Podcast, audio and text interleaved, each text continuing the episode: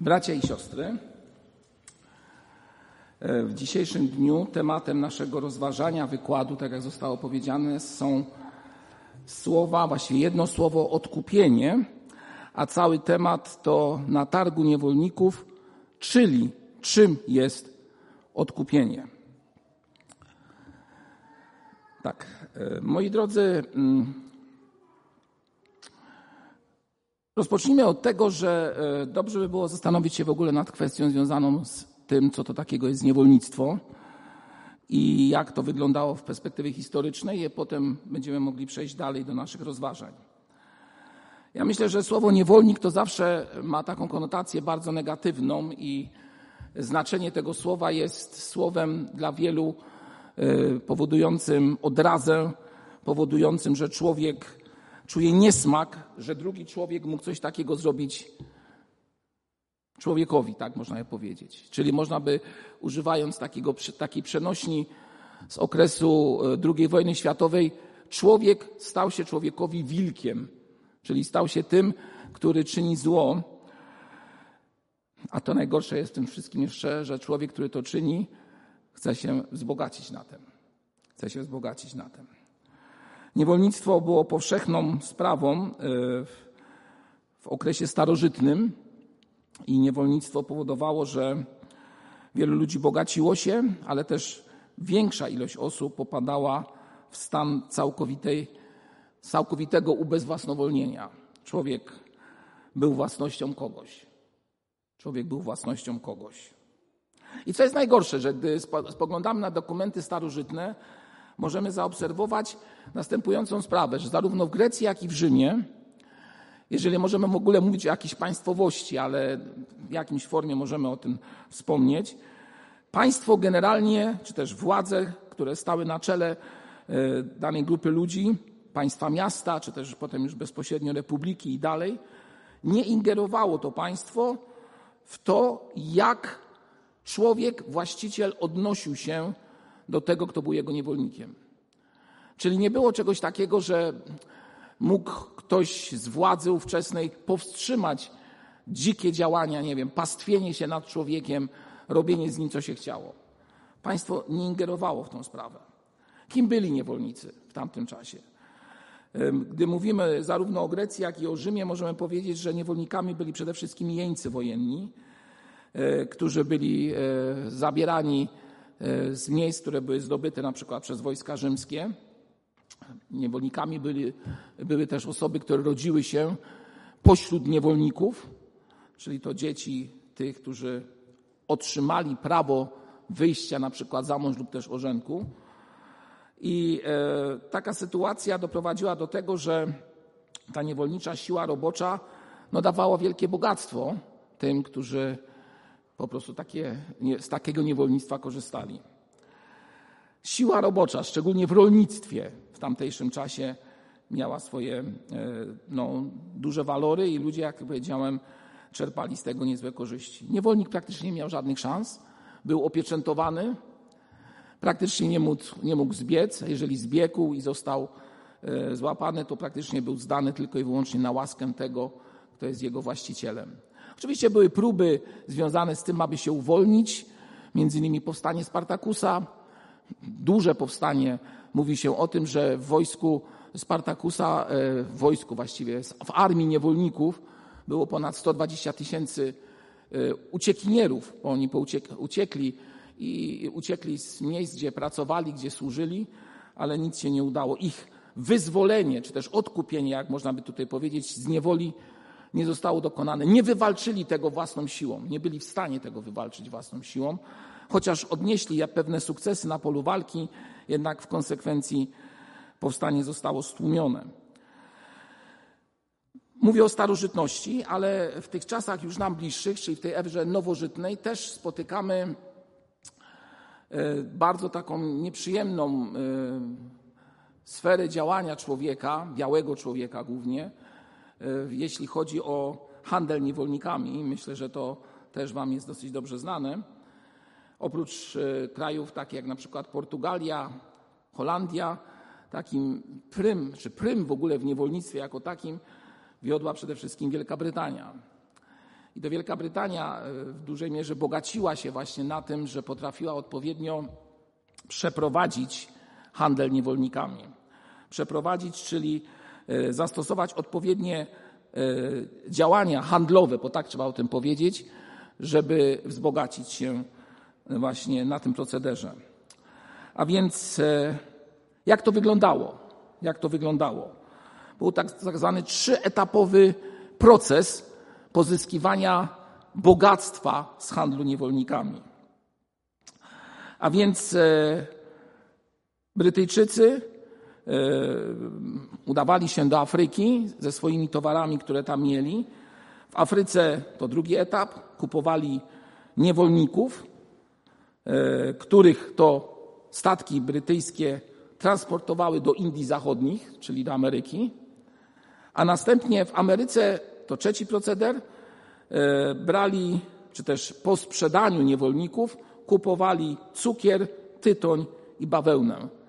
I to wszystko wracało do kraju macierzystego, czyli do Wielkiej Brytanii. Potężne fortuny wielu ludzi na podstawie właśnie takiego procederu handlu niewolnikami się dokonały. Mówi się o tym, że mm, zarówno Brytyjczycy, jak i w ogóle ta tak zwana Europa Zachodnia y, w tym handlu doprowadziła do tego, że przewieziono około 12 milionów czarnych obywateli, obywateli złe słowo, czarnych niewolników z Afryki. 12 milionów. Zobaczcie, jaki to był, jaka to była kopalnia bogactwa. Mówimy tylko o XVIII i początku XIX wieku. Oczywiście powstali, y, znaczy pojawili się ludzie, którzy próbowali z tym walczyć między innymi William Wilberforce, który był y, w parlamencie brytyjskim. Można powiedzieć, to on dokonał, czy też walczył o to, aby wprowadzić ustawę o abolicji. To się udało, ale już on tego nie doczekał. Umarł bezpośrednio przed uchwaleniem tej ustawy.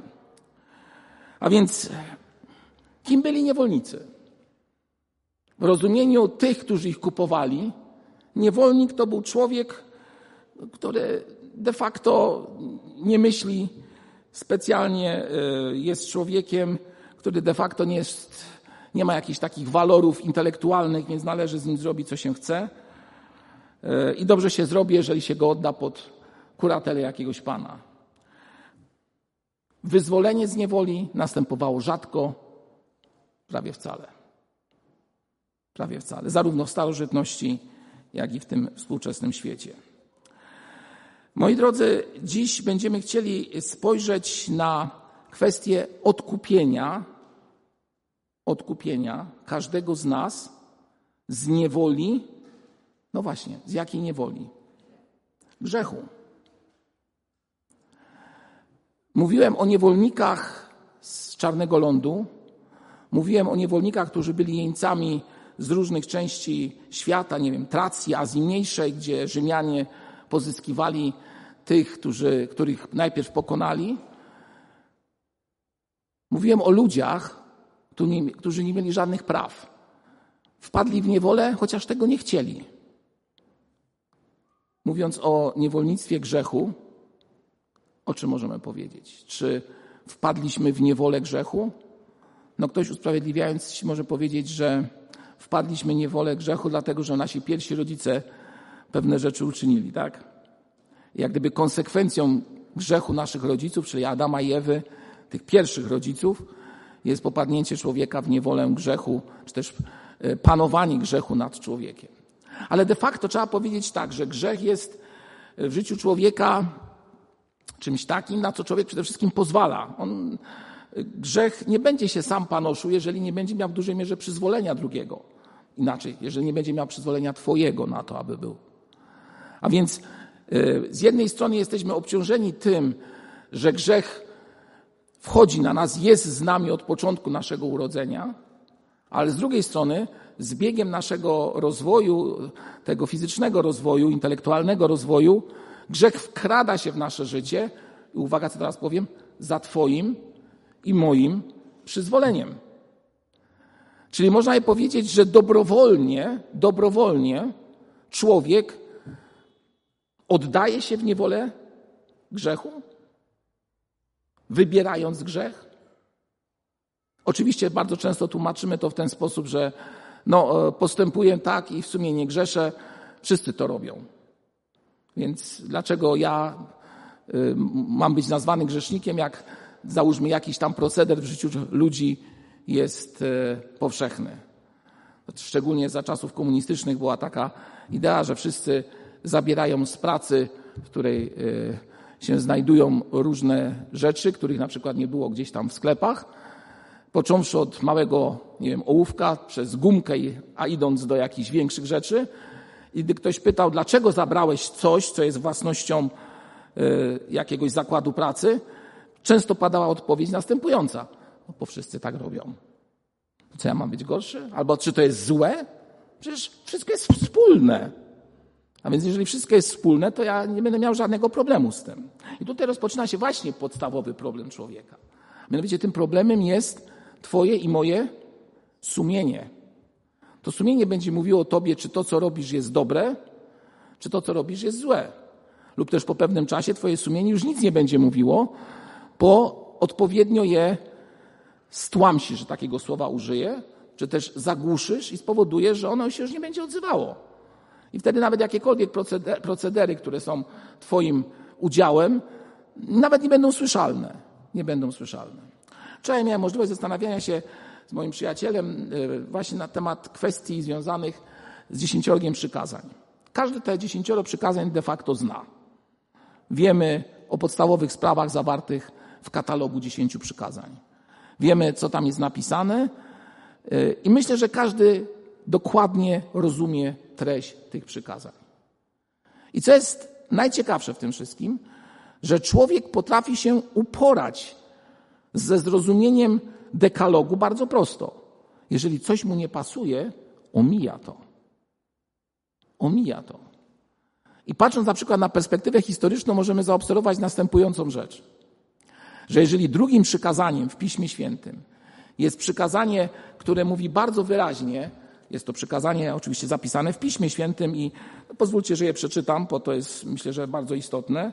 A brzmi ono tak: Nie czyń sobie podobizny rzeźbiony czegokolwiek, co jest na niebie w górze i na ziemi w dole i tego, co jest w wodzie pod ziemią. Nie będziesz im kłaniał, nie będziesz im służył, gdyż ja, Pan Bóg Twój, jestem Bogiem zazdrosnym. Jasne drugie przykazanie. Gdybyśmy dzisiaj zapytali ludzi, którzy są pośród nas, albo tych, którzy e, przygotowują się do jakichś uroczystości kościelnych e, w tak zwanym kościele historycznym, to okazuje się, że to przykazanie nie jest znane. Zostało wymazane. A jeżeli nie zostało wymazane, to zostało tak wkomponowane, że to przykazanie nie jest wyeksponowane. Zaś co zrobiono? Zrobiono bardzo prostą rzecz, a mianowicie e, z jednego przykazania na końcu uczyniono dwa a więc nie mów fałszywego świadectwa przeciwko bliźniemu. Nie pożądaj domu bliźniego swego, to jest ostatnie przykazanie, e, ani żony bliźniego swego, ani jego sługi, który, ani jego osła, ani żadnej rzeczy, która należy do niego. Z tego uczyniono dwa przykazania. Dlaczego zmierzam? Zmierzam do tego, że człowiek potrafi pewne rzeczy tak zinterpretować, tak przekazać, że będzie czuł się usprawiedliwiony. I tak de facto, czy w ogóle potrzebne mu jest odkupienie w tym momencie? Możemy sobie zadać pytanie. Czy potrzebne mu jest usprawiedliwienie? Przecież de facto on całkiem dobrze żyje. Nic złego w swoim życiu nie czyni. A dzisiaj właśnie chcemy mówić o odkupieniu. Czym faktycznie to odkupienie jest? I dlaczego to jest tak istotne w życiu człowieka, aby doświadczyć Bożego odkupienia, a nie po swojemu próbować się usprawiedliwić, a często usprawiedliwienie, tak zwane ludzkie usprawiedliwienie, polega tylko i wyłącznie na tym, że potrafimy w sposób bardzo perfekcyjny zagłuszyć głos sumienia. Głos sumienia. Nie wiem, czy pamiętacie moje rozważania na temat sumienia, kiedy to mówiłem, że sumienie jest taka płaszczyzna, która jest swego rodzaju współwiedzą, a mianowicie człowiek wie o tym, co jest w jego wnętrzu, ale oprócz tego, że człowiek to wie, to także wie i Bóg. W związku z tym, że e, Bóg może bezpośrednio zaingerować w tą sferę, człowiek buntuje się przeciwko temu. Buntuje się przeciwko temu i nie chce tego głosu słyszeć. Dlaczego? Ten głos przeszkadza. Bo ten głos przeszkadza. Moi drodzy, odkupienie jako takie jest, e, myślę, że w życiu człowieka, każdego człowieka bardzo, bardzo istotne. I teraz właśnie przejdźmy do swego rodzaju definicji odkupienia, czym ono jest. E, I miejmy na uwadze to, co powiedziałem o niewolnictwie o niewoli grzechu i o tym, że każdy z nas jest niewolnikiem grzechu, chociaż próbuje z tego grzechu w jakiś sposób wyjść albo próbuje zdefiniować swój grzech, wypłaszczyć swój grzech i powiedzieć, że tak właściwie to ja takim złym człowiekiem nie jestem.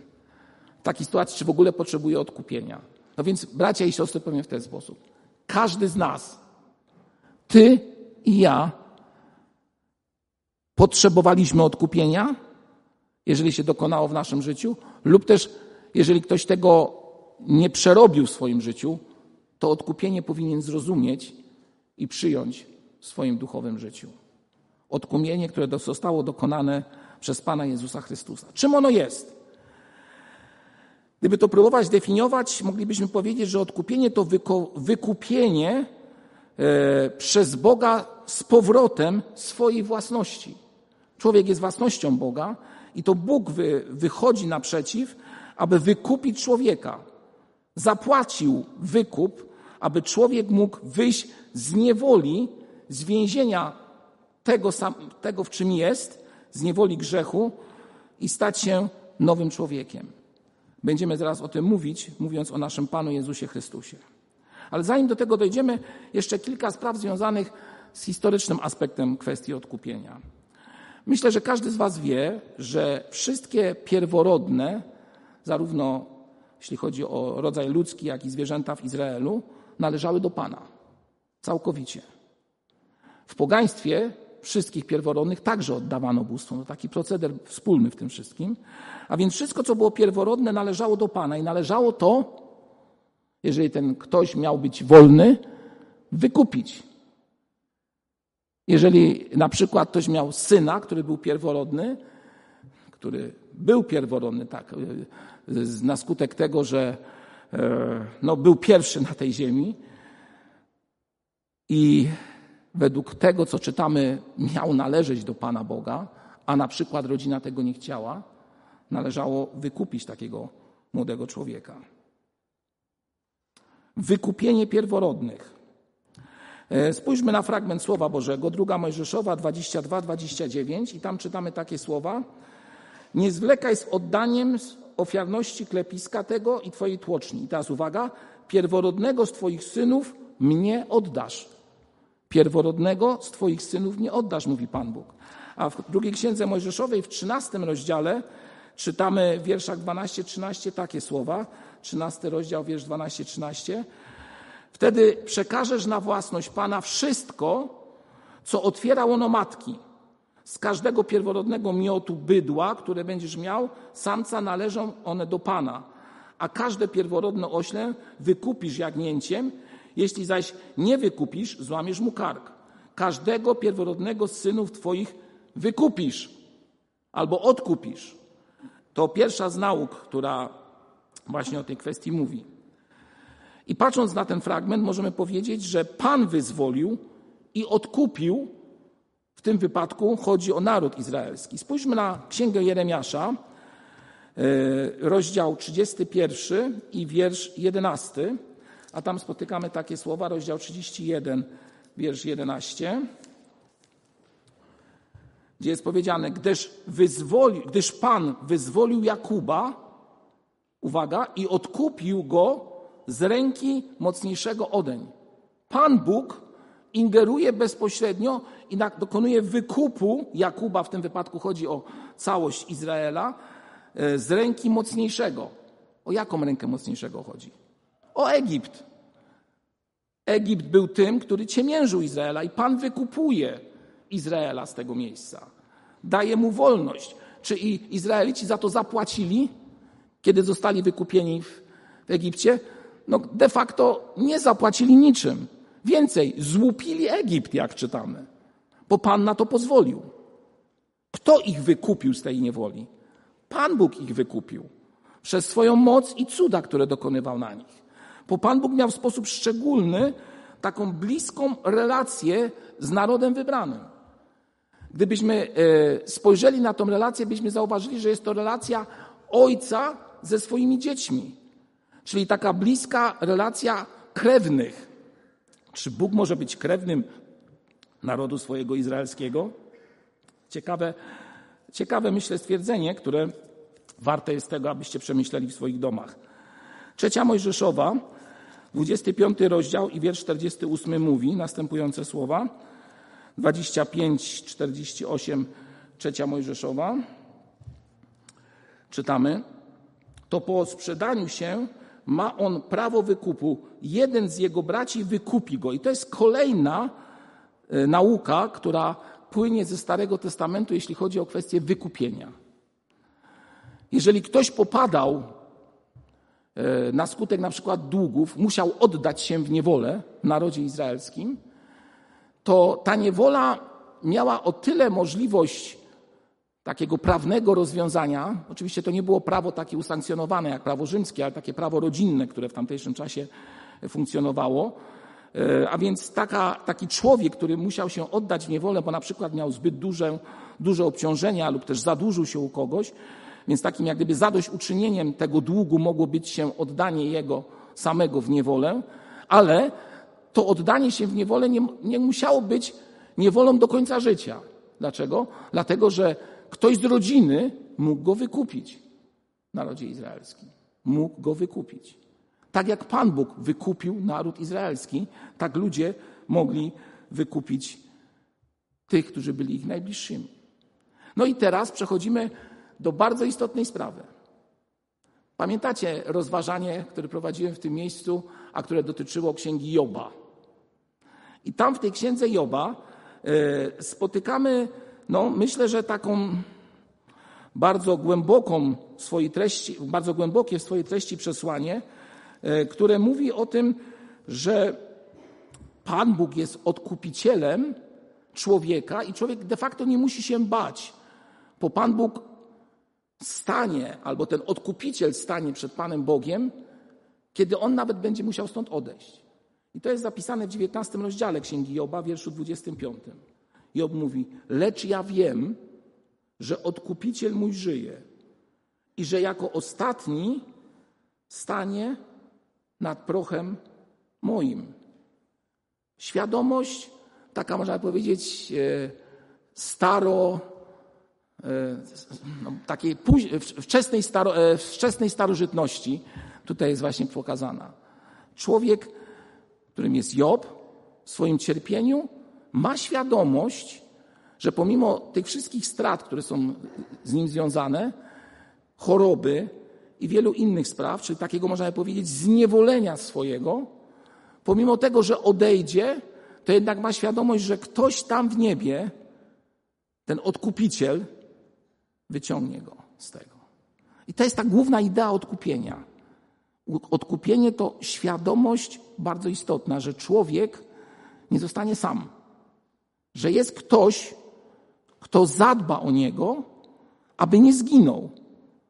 Aby nie zginął na wieki, jak czytamy w przypadku Joba, aby nie zginął jako Izrael, który mógł popaść w niewolę, bo jest odkupiciel, który troszczy się, który chce wykupić, pomóc, dać siłę odkupiciel Izraela.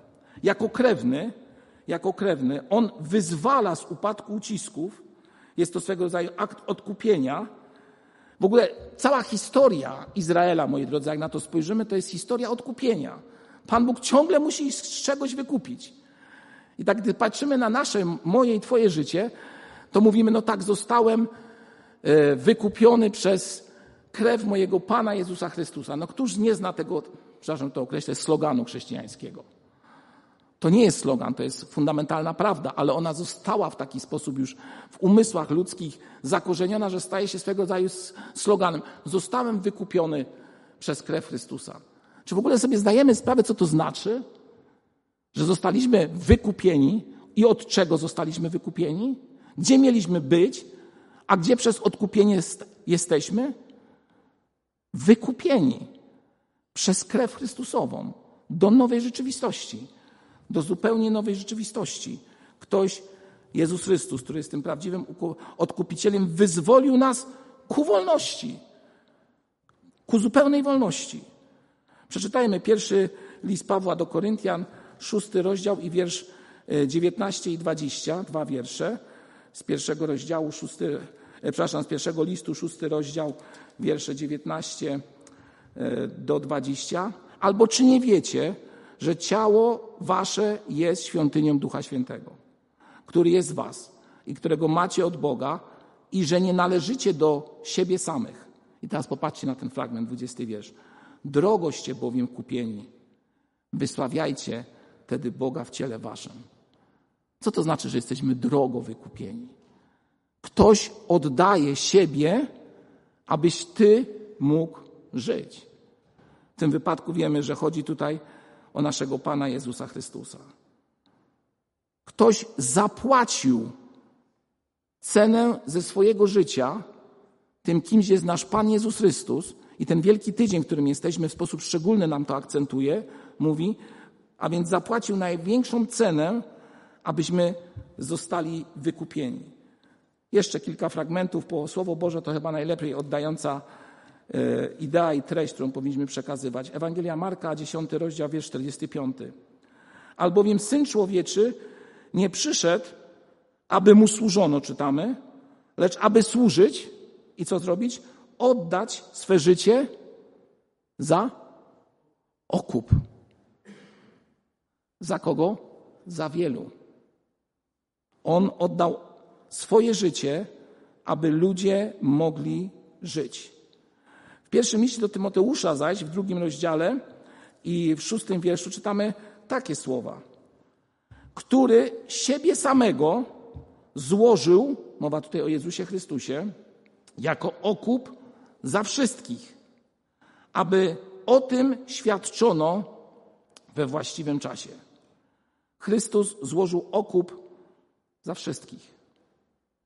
I tutaj rozpoczyna się pewna dywagacja, o której tak tylko troszeczkę wspomnę. Czy Pan Jezus Chrystus umarł za wszystkich, czy umarł tylko za wybranych? Czy umarł za wszystkich, czy umarł tylko za wybranych, których wybrał przed założeniem świata albo których pociągnął do siebie? I tutaj rozpoczyna się problem, który moglibyśmy oczywiście tutaj rozwinąć, ale powiem uczciwie, nie dojdziemy do rozwiązania tego problemu. Dlaczego? Dlatego, że Boża logika zbawienia nie mieści się w głowie logiki człowieka. Człowiek próbuje pewne rzeczy interpretować, czytając Słowo Boże, próbuje wyciągać kontekst ze Słowa Bożego, mówiąc, o tym, że jednak jest wskazanie, że to tylko niektórzy zostali wybrani, czy też powołani przez Boga, a drugi w zacietrzewieniu powie o uniwersalizmie i powie, nie, nie, nie, to generalnie wszyscy są zbawieni, bo Chrystus umarł za wszystkich. Tworzy się spór. A jeżeli jest spór, to kto jest zadowolony, gdy jest spór? Pan Jezus Chrystus? No nie. Ten, który spór czyni, to jest ten, który jest przeciwnikiem Boga, czyli diabeł. I nie można dzisiaj jednoznacznie wypowiedzieć się, że tak, a nie inaczej. Zostawmy to logice Bożej. Bóg jest tym, który jest decydentem i dawcą zbawienia. On przez Jezusa Chrystusa wykupił nas albo odkupił od grzechu. I to Jemu zostawmy, kto i jak będzie zbawiony. A nie próbujmy prowadzić jakichś szermierczych wojenek na ten temat. Spójrzmy na list Pawła do Rzymian, rozdział trzeci. List Pawła do Rzymian, rozdział trzeci, wiersze 24 do 25. Rozdział trzeci, wiersze 25, 24 do 25. Pismo Święte mówi, i są usprawiedliwieni darmo z łaski Jego przez odkupienie w Chrystusie Jezusie. I teraz popatrzcie, jaki jest charakter odkupiciela, którego Bóg, czyli Chrystusa, ustanowił jako ofiarę przebłagalną przez krew Jego, skuteczną przez wiarę dla okazania sprawiedliwości swojej, przez to, że w cierpliwości Bożej pobłażliwie odniósł się do przedtem popełnionych grzechów. Ciekawa myśl. Co wy na to? A mianowicie Bóg ustanowił Chrystusa ofiarą przebłagalną. Przebłagalną przez krew Jego, przez wiarę dla okazania sprawiedliwości swojej. Chrystus oddaje coś z siebie, abyśmy mogli żyć. Odkupienie od czego w takim sytuacji? Od marnego postępowania, nieprawości, pogrążenia w grzechu, od przestępstwa? Odkupienie w sferze duchowej czy tylko materialnej? Jesteśmy odkupieni z grzechu, abyśmy mogli żyć ku Zbawicielowi, ku Panu naszemu Jezusowi Chrystusowi. Moi drodzy, Bóg Jahwe w Starym Testamencie jest odkupicielem. Ratuje drugiego człowieka. Taką ma rolę. W Nowym Testamencie, czytając o Jezusie, który jest odkupicielem, widzimy, że ma on ten walor zbawcy. Zbawcy, który wyciąga dłoń, ale ten walor zbawcy jest jeszcze o tyle istotny, że to Chrystus sam staje się tym, który oddaje wszystko, abyśmy mogli żyć, oddaje siebie dla drugiego człowieka. Oddaje siebie dla drugiego człowieka. No właśnie. Czy Bóg może kupować sam od siebie? Spróbujmy się zastanowić nad tym. Czy Pan Bóg może kupować sam od siebie? Czy Bóg Ojciec może kupować od Boga sędziego? Czy w ogóle to jest jakaś różnica w tym momencie? Takie troszeczkę filozoficzne dywagowanie na temat. Myślę, że rola naszego Pana Jezusa Chrystusa jest właśnie tą rolą podstawową, która daje człowiekowi tą prawdziwą nadzieję, że Bóg w swojej sprawiedliwości, tej ojcowskiej pozycji przez Jezusa Chrystusa patrzy na nas jako tych, którzy zostali odkupieni przez to, co jest dla naszego Ojca w niebie najdroższe. Przez Pana Jezusa Chrystusa. Odkupienie przez Pana naszego Jezusa Chrystusa. Tak, moi drodzy, jeszcze będę chciał tutaj z Wami e, spojrzeć na takie pewne mm, historyczne odniesienia, a mianowicie, gdy czytamy e, teksty starożytne, między innymi Orygenesa, możemy zaobserwować, który żył e, w II i III wieku naszej ery. On napisał coś takiego: Śmierć Jezusa była okupem zapłaconym szatanowi ze względu na jego roszczenie wobec ludzi. To jest moje pytanie, co wy na to? Czy faktycznie śmierć Jezusa była okupem zapłaconym szatanowi ze względu na jego roszczenie wobec ludzi? Ciekawa teza, tak? Ojcowie Kościoła mówili, że cena odkupienia jest związana z tym, ile chce za tą cenę ile chce za człowieka szatan. To ojcowie wschodu bardzo często mówili o tym, dodając, że to szatan ustala cenę za odkupienie człowieka. Myśl chrześcijańska, moi drodzy. Dziwaczne, tak? Ale takie to było, może nie powszechne, ale było spotykane e, pośród ludzi. Pośród ludzi. A więc, e, no, jak to może wyglądać dalej? Idąc jeszcze tym bardziej współczesnym rozważaniem, E, współczesnymi rozważaniami różnych teologów, na przykład XIX-wieczny teolog Bart mówi, że śmierć Jezusa była zasadniczo objawieniem Bożej miłości i nienawiści wobec grzechu. Czyli tylko objawienie miłości, ale nic nie ma o odkupieniu w tym momencie. A Kalwin, o którym tutaj już troszeczkę w dywagacjach na temat, czy wszyscy, czy tylko niektórzy, powiedział, że bezgrzeszny Jezus wziął na siebie karę, powinien, którą powinien ponieść człowiek. Czyli to już jest bardziej nam bliższe rozumienie sprawy. Jezus bierze karę i nas wykupuje z niewoli grzechu. A więc jeszcze raz zadam pytanie, czy odkupienie jest nieograniczone, czy ograniczone? Książę kaznodziejów e, baptystycznych Spurgeon był zwolennikiem poglądu o ograniczonym zakresie tych, którzy zostali odkupieni.